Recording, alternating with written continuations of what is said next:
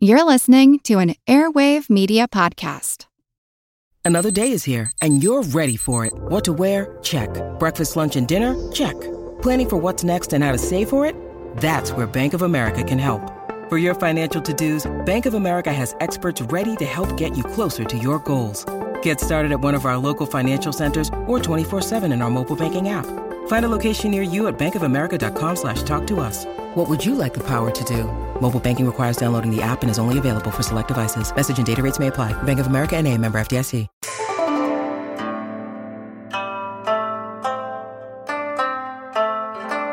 Hello and welcome to the history of China.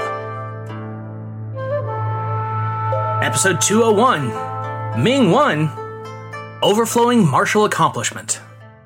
We last left off in the unraveling of the Yuan world order with the true sea change moment in the south, the cataclysmic Battle of Lake Poyang, and the downfall of the self proclaimed Emperor of Han, Chen Youliang, to the rising might of Zhu Yuanzhang's Ming state. And so that's exactly where we'll pick up again today, as the fight for China's future barrels onwards towards its climactic conclusion. As we'll see today, though the outcome at Poyang wasn't in itself enough to wrest control of the empire away from its teetering Mongol overlords in the north, it certainly put Zhu and the Ming in a nearly unassailable position in the south, and brought their latent imperial ambitions to the forefront. Much of the two years immediately following Poyang, 1364 and 1365, consisted of Zhu Yuanzhang shoring up his vast gains over the former Han territories and possessions. The siege of Wuchang, the modern urban core of Wuhan City, for instance, would begin in late October of 1364 and last for almost five months before the enemy capital at last capitulated the following March. This major take was quickly followed by the immediate and quote unquote voluntary declarations of surrender of all the subordinate Han strongholds across Hubei and Hunan. Beginning on the Ides of May, the long stalled out siege of Luzhou in southeast Sichuan was resumed and lasted until mid August before it too was taken and occupied. As the city prepared to surrender, one of its defending commanders, Zhuo Junbi, was able to make good an escape from the city and flee north into the territories controlled by the Yuan loyalist Köke Temür, bringing with him, of course, news of the fall of Han and the rising dominance of the Ming in its stead.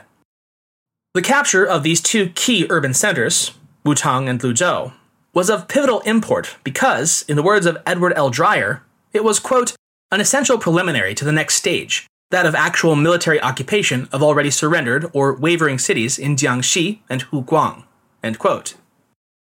Now, just to take a quick moment to clarify what the heck Huguang is, you won't find it on any modern map of China, as since the 14th century it has been repartitioned quite a few times. As of today, it's an enormous slice of the south, essentially all of Hubei south of the Yangtze River, Hunan, Guizhou, and Guangxi, including Hainan Island. So, into Huguang is sent none other than the Ming top tier general, Xu Da, and his army. This was a careful and very delicate choice, as it was known far and wide that General Xu ran an exceptionally tight ship in terms of keeping strict control over his troops and their conduct. His purpose, therefore, was not to go in cannons ablazing, but instead essentially politely knock at the city gates of the south and ask to be let in, while promising that all of his troops would be on their very best behavior the whole time. Only someone with Xu Da's reputation and sterling record of command would possibly have been believed, and it was, needless to say, of paramount importance that absolutely everyone in the army was aware of and on board with the program. No stealing, no looting, no murder, no rape, because, gentlemen, all it's gonna take is one. One of you screwing around and getting frisky with the locals in even one of these cities, and the whole South is gonna fall into hard resistance against us all. Seemingly against all odds, somehow or another, Xu Da and his core of very good boys was able to pull it off. From Dreyer, quote, in late October of 1364, Xu's army was admitted to Jiangling, Yiling, and Changsha without incident. Most of the Han commanders and aboriginal chieftains opened their gates without resistance after that, and Xu Da was able, on his return to Nanjing in April of 1365, to report Huguang as pacified. The push to likewise pacify the Jiangxi region, meanwhile, was to be headed by General Chang Yuchun. He proceeded first to Nanchang, where he and his army were joined by further contingents of troops and officers, all toward a singular objective the conquest of central and southern Jiangxi. The local leaders of central Jiangxi had nominally submitted to Zhu Yuanzhang's authority as of 1361, but since then hadn't raised so much as a little finger to help in his efforts thereafter. Meaning that they would require a little bit of a reminder of just what submission was supposed to mean. Meanwhile, the local and aboriginal warlords of the extreme south had, as it turned out, never actually surrendered at all to the Ming power, even nominally. One of these local warlords with pretensions of a more regional power base was Xiong Qianrui of Ganzhou, which sits right on the triple border of modern Jiangxi, Fujian, and Guangdong, who had been a Han vassal, albeit in name only. He had never really been under Han control, but had been using his continued attachment to Han as a pretext for attacking other city commanders who'd submitted to the Ming as of 1361. Thus, while the main Ming Han War had played itself out, he, quote, had extended his control from southern Jiangxi into northern Guangdong. He now resisted the Ming stoutly, and Ganzhou did not fall until February 1365. Chang Yuchun occupied the city without bloodshed and disorder, much to Zhu Yuanzhang's amazement. With the Southlands thus secured, by April 23, 1365, Zhu and both of his victorious commanders, Xu Da and Chang Yuchun, had arrived back in Nanjing and begun preparations for the next phase of their master plan. This involved now pressing northward, first seizing and occupying key cities in the central Han River Valley, such as Anlu and Xiangyang. The reason for this was to provide a power base along the Han River, such that Ming forces could begin directly interacting and coordinating with fellow enemies of the most powerful of the Yuan commanders of the north. Who else? Köke Temür. And bad as he surely must have wanted to, the situation in the north, as we'll get to more in a bit, was so fractious by this point that Köke couldn't possibly have hoped to cobble together enough of a force to substantively oppose Ming northward expansion into the Han Valley. Now he could only sit by and, in effect, do nothing but watch it happen. By late that summer, essentially all major areas and hotspots within the former territories of Han had been subdued and occupied, and their respective military forces integrated within the Ming command structure and reassigned to new posts. The former city garrisons, one and all, had been relieved by seasoned and reliable Ming troops, and instead sent off to join the reserves from which future expeditionary armies would be formed. Interestingly, it's this reshuffling and amalgamation of the now combined Han Ming military command structure that would necessitate a rather drastic reform in the nature of how that reformed military would organize, and yes, even count itself. Again from Dreyer, quote, In late 1363, Zhu had become angry with one of his generals upon discovering at a parade that that general did not know how many men he had under his command. That was natural under the circumstances. Military units were composed of subunits loyal to their immediate leaders. Unit sizes and nomenclatures were not standardized, and higher commanders could not easily interfere in the administration of their subunits. Remember that it was actually this very sort of semi independent subunit military culture that had allowed Zhu Yuanzhang to break into a command of his own in the first place. But, like so much else that had propelled him towards greatness, the system that had allowed him to stand out as a young officer now held the potential to hold back or even actively undermine his authority over this rapidly growing Ming military machine. After all, if an orphan peasant turned mendicant monk from Anhui could do it, I mean, what was there to stop anyone else from doing the same thing? Well, him. That's what. The Ming armies would therefore be reorganized into a much more centralized, controllable fashion than the old, more independent, free company style of the Red Turbans. Into a military organization that would much more heavily mirror the organization of the Yuan armies. The various wing commander headquarters, or Yiyuan Shuaifu, were redesignated as Guard Corps, Wei, and for the first time, stipulated a given troop strength at 5,000 soldiers each, which is, I'm sure you remember from the history of Rome, approximately equal to that of an old Roman legion. Each guard corps was thereafter subdivided into five battalions, Qianhu So, of 1,000, which was in turn divided into 10 companies, Bohu So, of 100 soldiers. Field units smaller than 5,000 were thereafter redesignated as independent battalions, Shouyu, of 1,000 men in 10 companies. Quote, a new series of rank designations for officers was introduced, keyed to the new organization. Unit commanders then had to submit to having their men counted, giving up their old ranks and titles and receiving new ranks according to the number of men they commanded.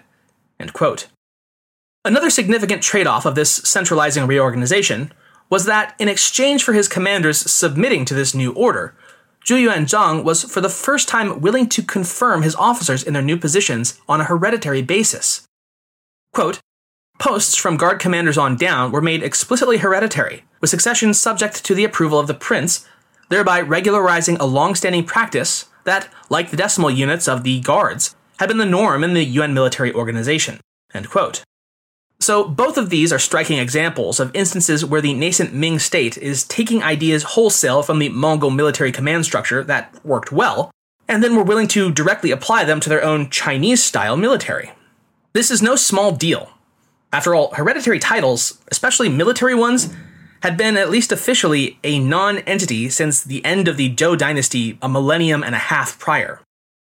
In that whole period between then and now, at least on paper, an office was given solely at the pleasure of the throne, and was absolutely not inheritable.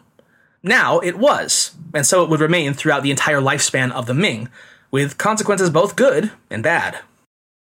This reorganization likewise allowed for a period of troop and command redistribution, even among those armies that had served Zhu Yuanzhang's forces the longest. In their case, they were typically rewarded for their leal service with increased rank and commands. The soldiers longest in Ming service, the main body Zhu Yuanzhang had led in person from 1360 to 1363, was divided into 17 guards. Older men in the group were allowed to retire completely, while the rest went into garrison duty, cultivating military farmlands in the Nanjing area. Soldiers in similarly good standing, but with shorter service records within the Ming command structure, were now dispatched to garrison the cities throughout Hunan, Hubei, and Jiangxi, as well as serving as the veteran corps of the regional field armies based in Nanchang and Wuchang. Those new recruits and newly submitted ex Han soldiers, meanwhile, were brought back to the capital, had their old units dissolved, and were then interspersed among the rank and file of the remaining Ming veterans that would form the basis of the expeditionary forces later used against Wu, and ultimately Yuan. And as for the glorious leader himself, Zhu Yuanzhang, he would thenceforth retire from active military command and thereafter remain ensconced within the Nanjing Palace, adopting a traditionally imperial posture. With Han thus swallowed and digested, Ming turned next to its other major southern rival, Zhang Shicheng's state of Wu to the east along the seacoast. This was a process that would last just two years, from 1365 to 1367, and is summarized as being, quote, a straightforward sequence of operations beginning in the outlying regions of Wu and culminating in the successful siege of Suzhou, end quote.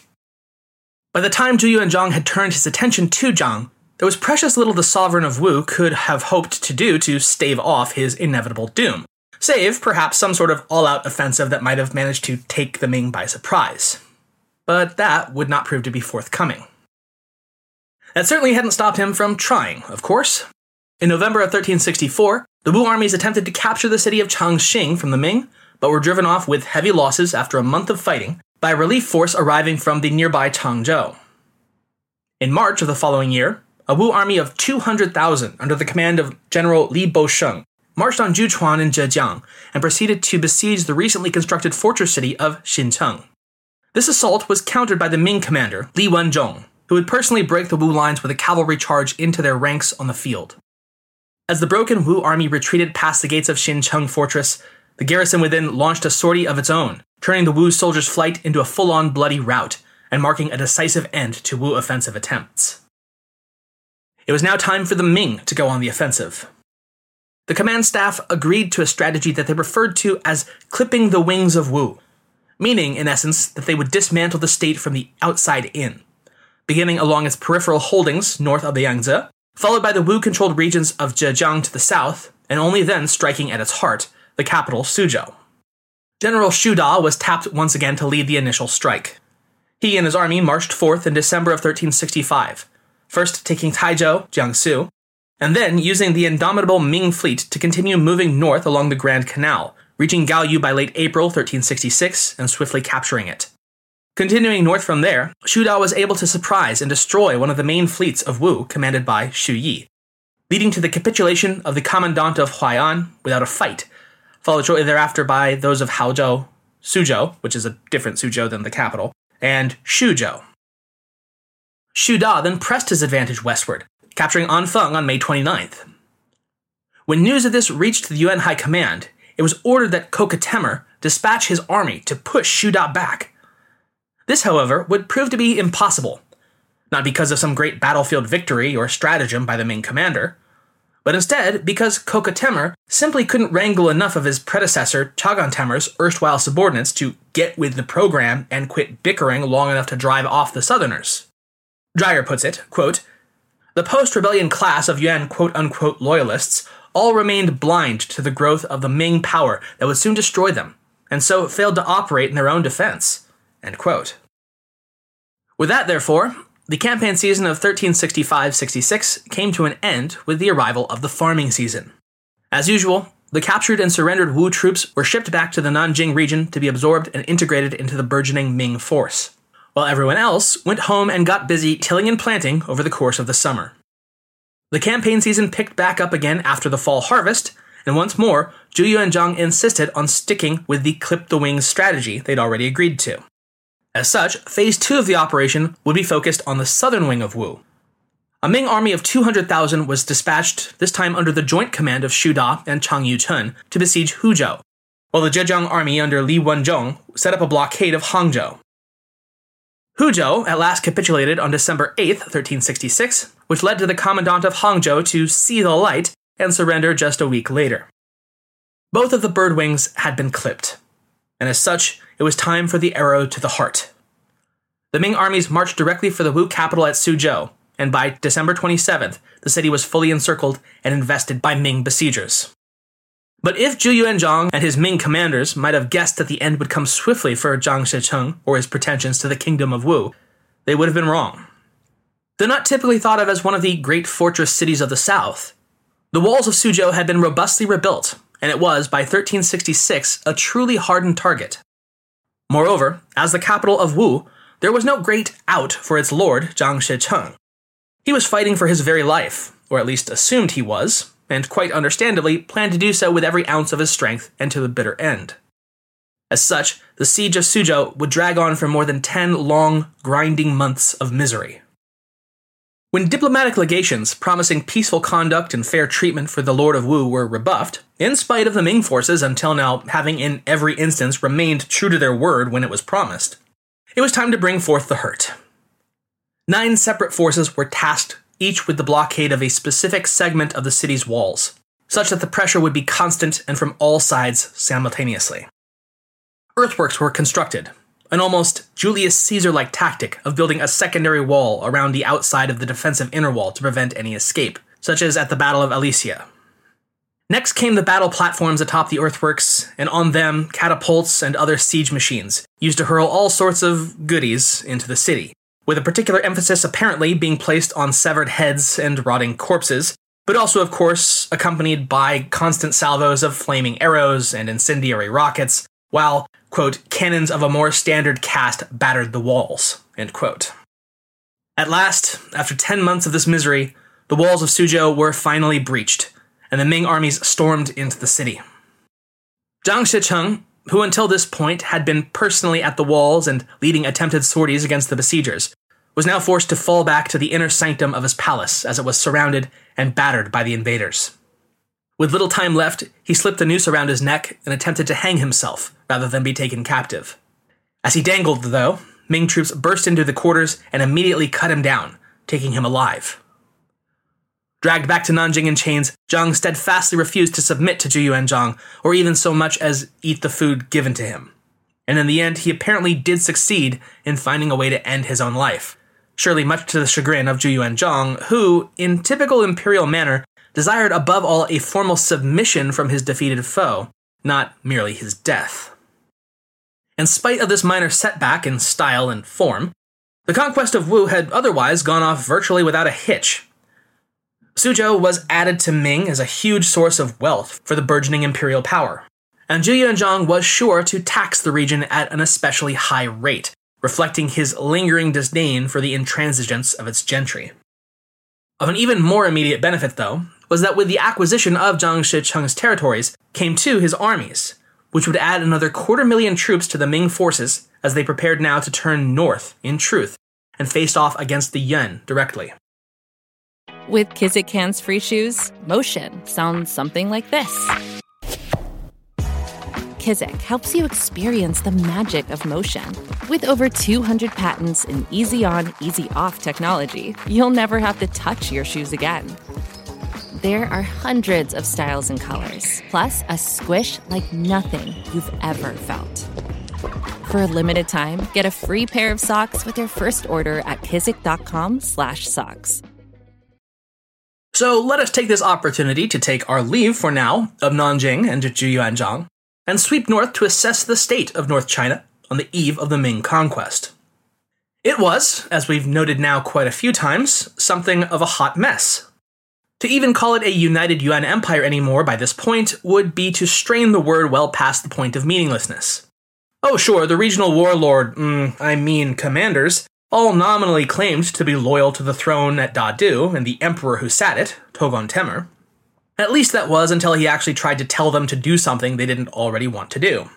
But even by the 1350s, North China resembled little more than a series of bickering warlord states than anything like a united front against southern aggression, which, in any event, as we've also noted, they didn't take as a serious threat regardless.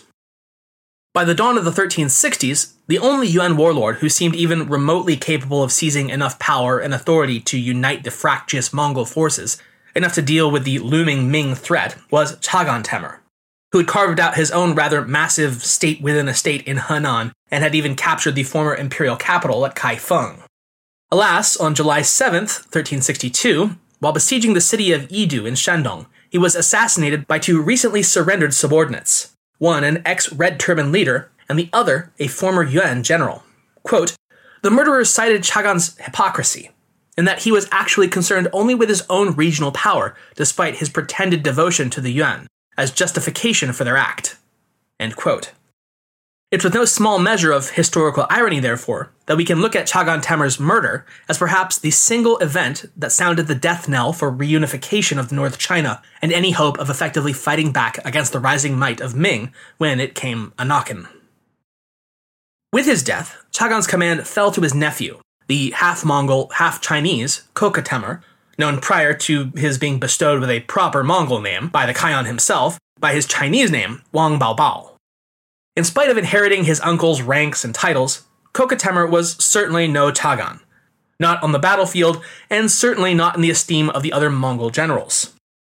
Many, if not most, of Chaghan's hard won allies and subordinates simply refused to acknowledge the command of the young, relatively inexperienced, and half breed Köke Temür, a pattern of indiscipline and insubordination that Köke would be fighting against within his own ranks, and it should be well noted, not at all winning, all the way up until the Ming invasion in 1367.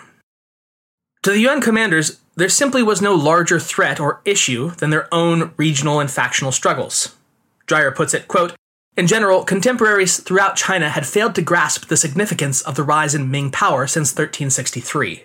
In all of China's imperial and pre imperial history, the South had never conquered and rarely invaded the North, and one is left with a strong impression that after the collapse of the Red Turban movement, a certain complacency had come over the northern warlords. Hmm, a powerful but fractured and divided state remaining willfully blind to a clear and present danger, and simply refusing to acknowledge it whatsoever until it's beating down the gates and storming the palace? Why does that sound familiar? ah, it must be nothing. After all, there is no war in Ba Sing Se. In May 1364, one of these would be underlings, Bolod Temür, seized control of the imperial capital itself, in part as a reaction to an attempt by the crown prince, Ayushiridara, to take command of Bolod's army. This resulted in the crown prince fleeing Dadu and making for Köke Temür's camp to seek safety. By August of 1365, in one of his rare moments of apparently actually giving a crap, Emperor Toghon Temür managed to arrange for the assassination of Bolod Temür, and then granted Köke Temür overall command of the northern armies, now at last with orders to suppress the southern rebels. This attempt to force national unity via imperial fiat, however, rather spectacularly backfired, because of course it did. Quote, Bolod's former supporters in Shanxi and Shanxi joined forces with Li Siqi and other of Chaghan's old companions, and all of them forcibly resisted Köke's pretensions. It seems that for all of his tail chasing and erotic rituals with his demon dancing girls, Emperor Toghon Temür actually had his fingers somewhat on the pulse of the empire, at least enough to realize more than any of his nominal subordinates that the threat from the south was real and it was serious. He'd been apprised, after all, that all of the grain shipments from the south to the north had been permanently cut off as a result of the Ming conquests, so this was clearly no trifling rebellion.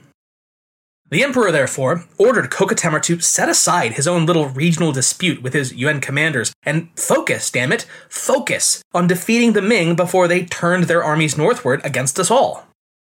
This was, to the surprise of no one, except Toghon Temür probably, utterly ignored by Köke Temür, who was like, uh, no, I'm not just going to ignore my own regional problems and insubordinate officers. Like, do you even know how militaries function? Or, far more importantly, at this moment, don't function? Well, that level of disrespect certainly wasn't going to fly with Toghon Temür, who in February of 1368 played his trump card of aiming an arquebus directly at his own foot and pulling the trigger. He fired Köke Temür, and further ordered all of his other northern warlords to crush him militarily, an order that, again, spectacularly backfired when Köke's forces beat all of the other Yuan warlords sent against him and remained the preeminent military power in the north, only now with a decided grudge against Toghon Temür. All of this just in time for the newly declared Imperial Ming armies to come storming over the nearest ridge and end the whole farce once and for all.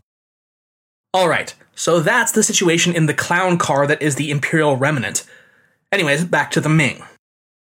While all that was happening up north, back down south, Zhu Yuanzhang was having no such problem with his command staff.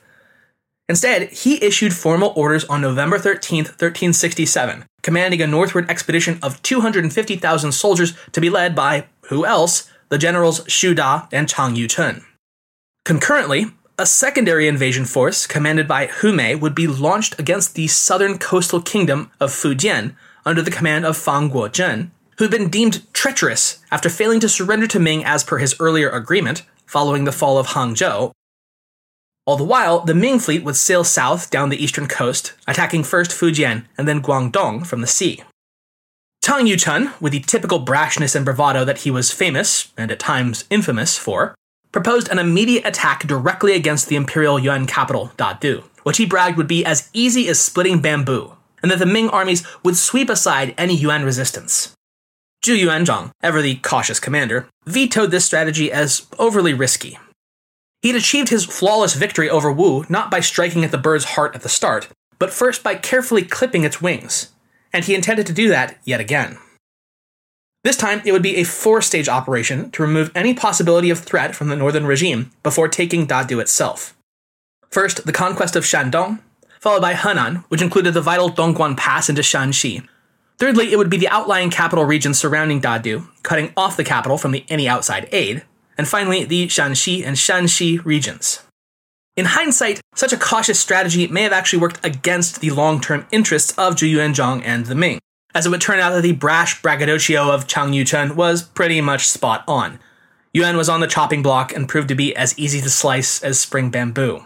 But by clipping the wings before striking the heart, the Ming army systematically defeated Köke Temür's rivals, thereby leaving the Yuan emperor with no choice but to leap back into Köke's protection and giving the warlord the precious time he needed to pack up the imperial family and, with much of his army still intact, ultimately flee back into the wilds of Mongolia to fight on another day.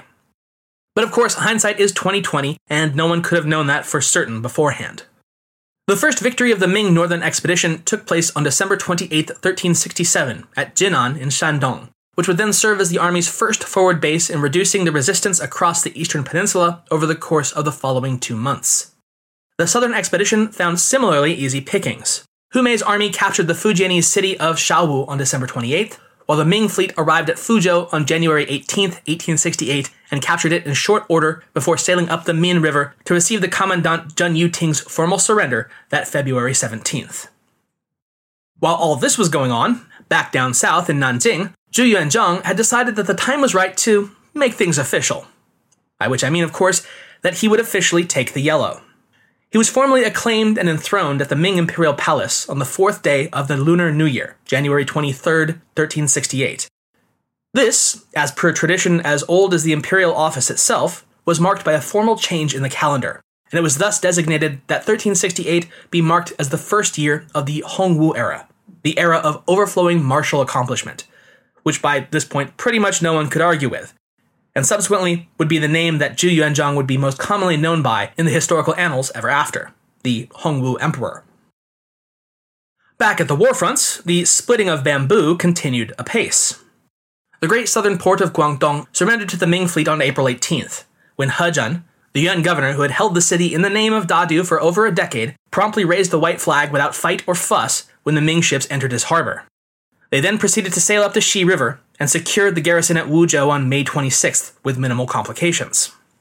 To the north, the reduction of Shandong was completed by March 1st. Henan was up next, and its seat at Kaifeng was surrounded from three sides and seized as of April 16th. Nine days later, Köke Temür's army directly faced off against a portion of the Ming expedition, and it was soundly defeated on the field, prompting him to withdraw and leave Luoyang to fall into Ming hands unopposed. By May 13th, the second phase of the northern invasion had come to a successful close with Feng Sheng's capture of Tongguan Pass, clearing the way into the two Shanxis. But it was once again planting season, and so, as per usual, the war was put on pause while the crops were tended. In the course of this seasonal lull, Hongwu made his way north to Kaifeng, where he conferred once again with his generals about the course of the war. Once duly apprised, the emperor left back for the south, apparently quite satisfied with the news thus far so much so that he ordered no changes whatsoever to be made to the earlier strategic plans. Far more curiously, the Yuan force, scattered, backbiting, and uncoordinated though it was, lost out on any potential chance it might have had to gain back some level of momentum by striking back while the Ming troops were home planting. Instead, the agricultural season passed with neither side moving against the other, and it was only with the autumnal harvest that the grinding gears of war once again cranked back to life. In August, the Ming armies crossed the Yellow River and proceeded to surround the Yuan imperial capital. Here, we have the chance to look at an amusing story that comes to us from the 17th century Mongolian historian and scholar Sagang Sechen, author of the Kad-un Undesudun u Erendi Yin Tobchi, or the bejeweled summary of the origin of the Khans. According to the Mongol side of the story, the great capital of Dadu was not taken through force of arms, but through devious trickery played on them by the treacherous Chinese. The story begins with a caravan of Kazakh carts appearing before the walls of the Forbidden City at the heart of the capital. When their identity was demanded by the gatekeeper, the caravan driver is said to have responded, According to the command of the Khan, the Lord of the Masses, I have brought the tribute, levying carefully. Continuing the story, quote, When he came, the gatekeeper, by the former command, did not let him in. Then he entered, making the gatekeeper happy with jewels, and the goods in large degree, and reported, I have brought and loaded jewels and goods on nine myriads of Kazakh carts. And when he had his load unloaded, the first three myriads of wagons have various jewels and goods. The middle three myriads of wagons, armor, and the final three myriads of wagons, kinds of food and drink, he said. When he had unloaded the very first three myriads of wagons, in truth it was jewels and possessions. On the rear six myriad wagons, there were troops fully outfitted with weapons, armor, and such things, and with them three great ox guns, cannons, covered in wax. End quote. Because that's as much of the story as I could actually get firsthand, but I will continue it anyway. So, the Ming troops were secreted within the so called food carts and hidden away for just the right moment. Their armor and weapons were laid out from the second three groups of carts on display, as if in tribute. These three giant candles were then brought out when it was explained that they were brought forth and that they were ceremonial candles to honor the Kion, and then to prove that they were really candles, the traders lit the wicks on top of them and they started burning. And of course, as they started burning, the wax started to melt off of them, revealing, slowly but surely, that something was contained within each of these candle figurines. The Mongol guardsmen were first curious and then amazed and then finally started growing quite panicky as they realized just what surprise was hidden within these three waxen Trojan horses and that their burning wicks were in fact burning fuses. With a resounding thunder crash, the three cannons fired off into the Imperial Palace near simultaneously, wreaking confusion and destruction, and also serving as the prearranged signal that the Ming troops hidden within the wagons should spring forth don the battle armor and weapons so carefully laid out for them, and then proceed to storm the palace. It was also, incidentally, the booming report of this cannonade that managed to rouse the sleeping Toghon Temür and alert him that something was amiss, thereby allowing him and his family to barely escape capture by the enemy regiment as they pillaged the capital.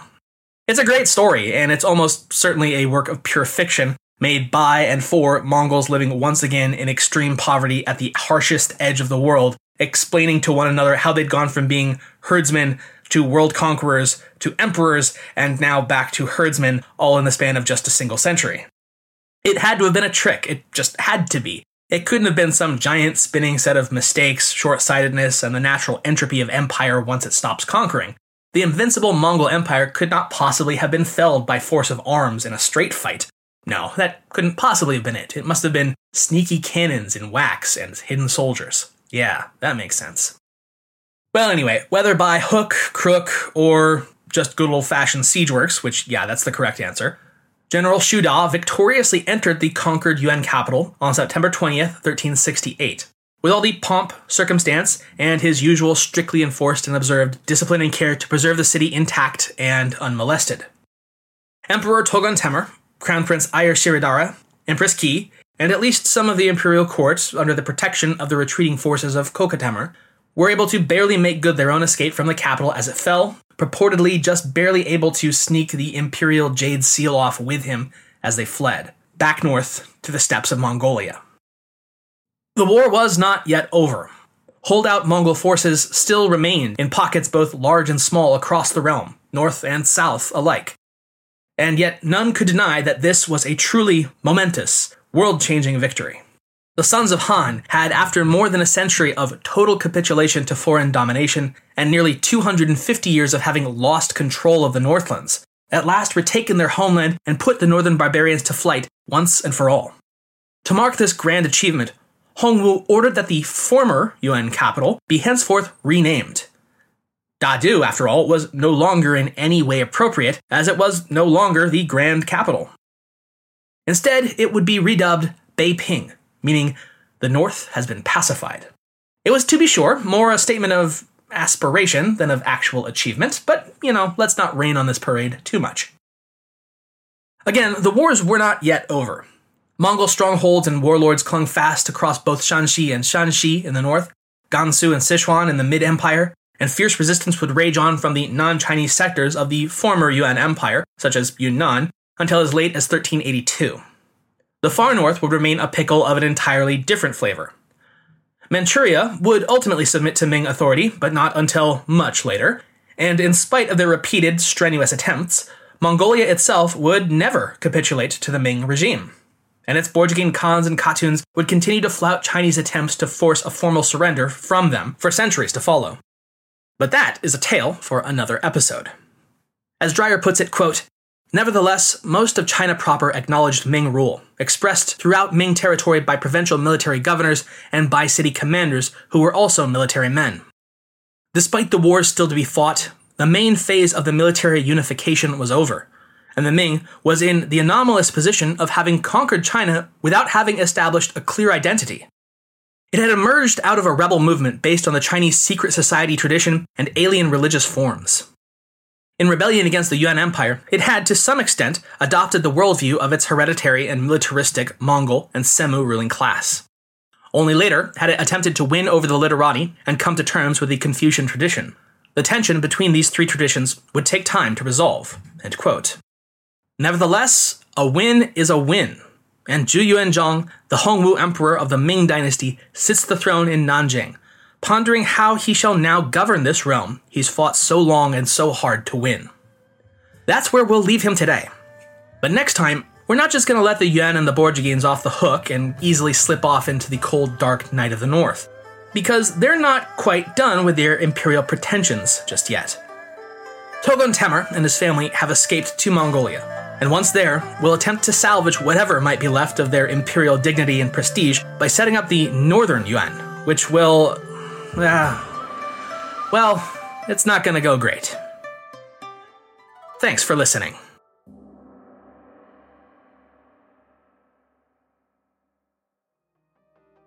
Hey everyone, before letting you go, please make sure that you tune in to the Agora Podcast Network's feed because so, so many of us this month of October are putting in for the, gosh, is it third annual Agoraphobia event in which podcasters from all over the network submit their own spooky stories and read them. And it's, it's fantastic, it's fun, it's eclectic, and I really, it's going to be great this year. We've got a lot of new podcasts in the network this year and a lot of them have decided to pitch in. So that's actually going uh, all five weeks of October. The Agora feed is releasing a new episode of Agoraphobia with usually two or maybe even three uh, readers per episode. I am there. I think I'm week four, so tune in. Once again, that is the Agora podcast feed, spooky month of October event, Agoraphobia, all five weeks. Check it out. See ya, Space Cowboy.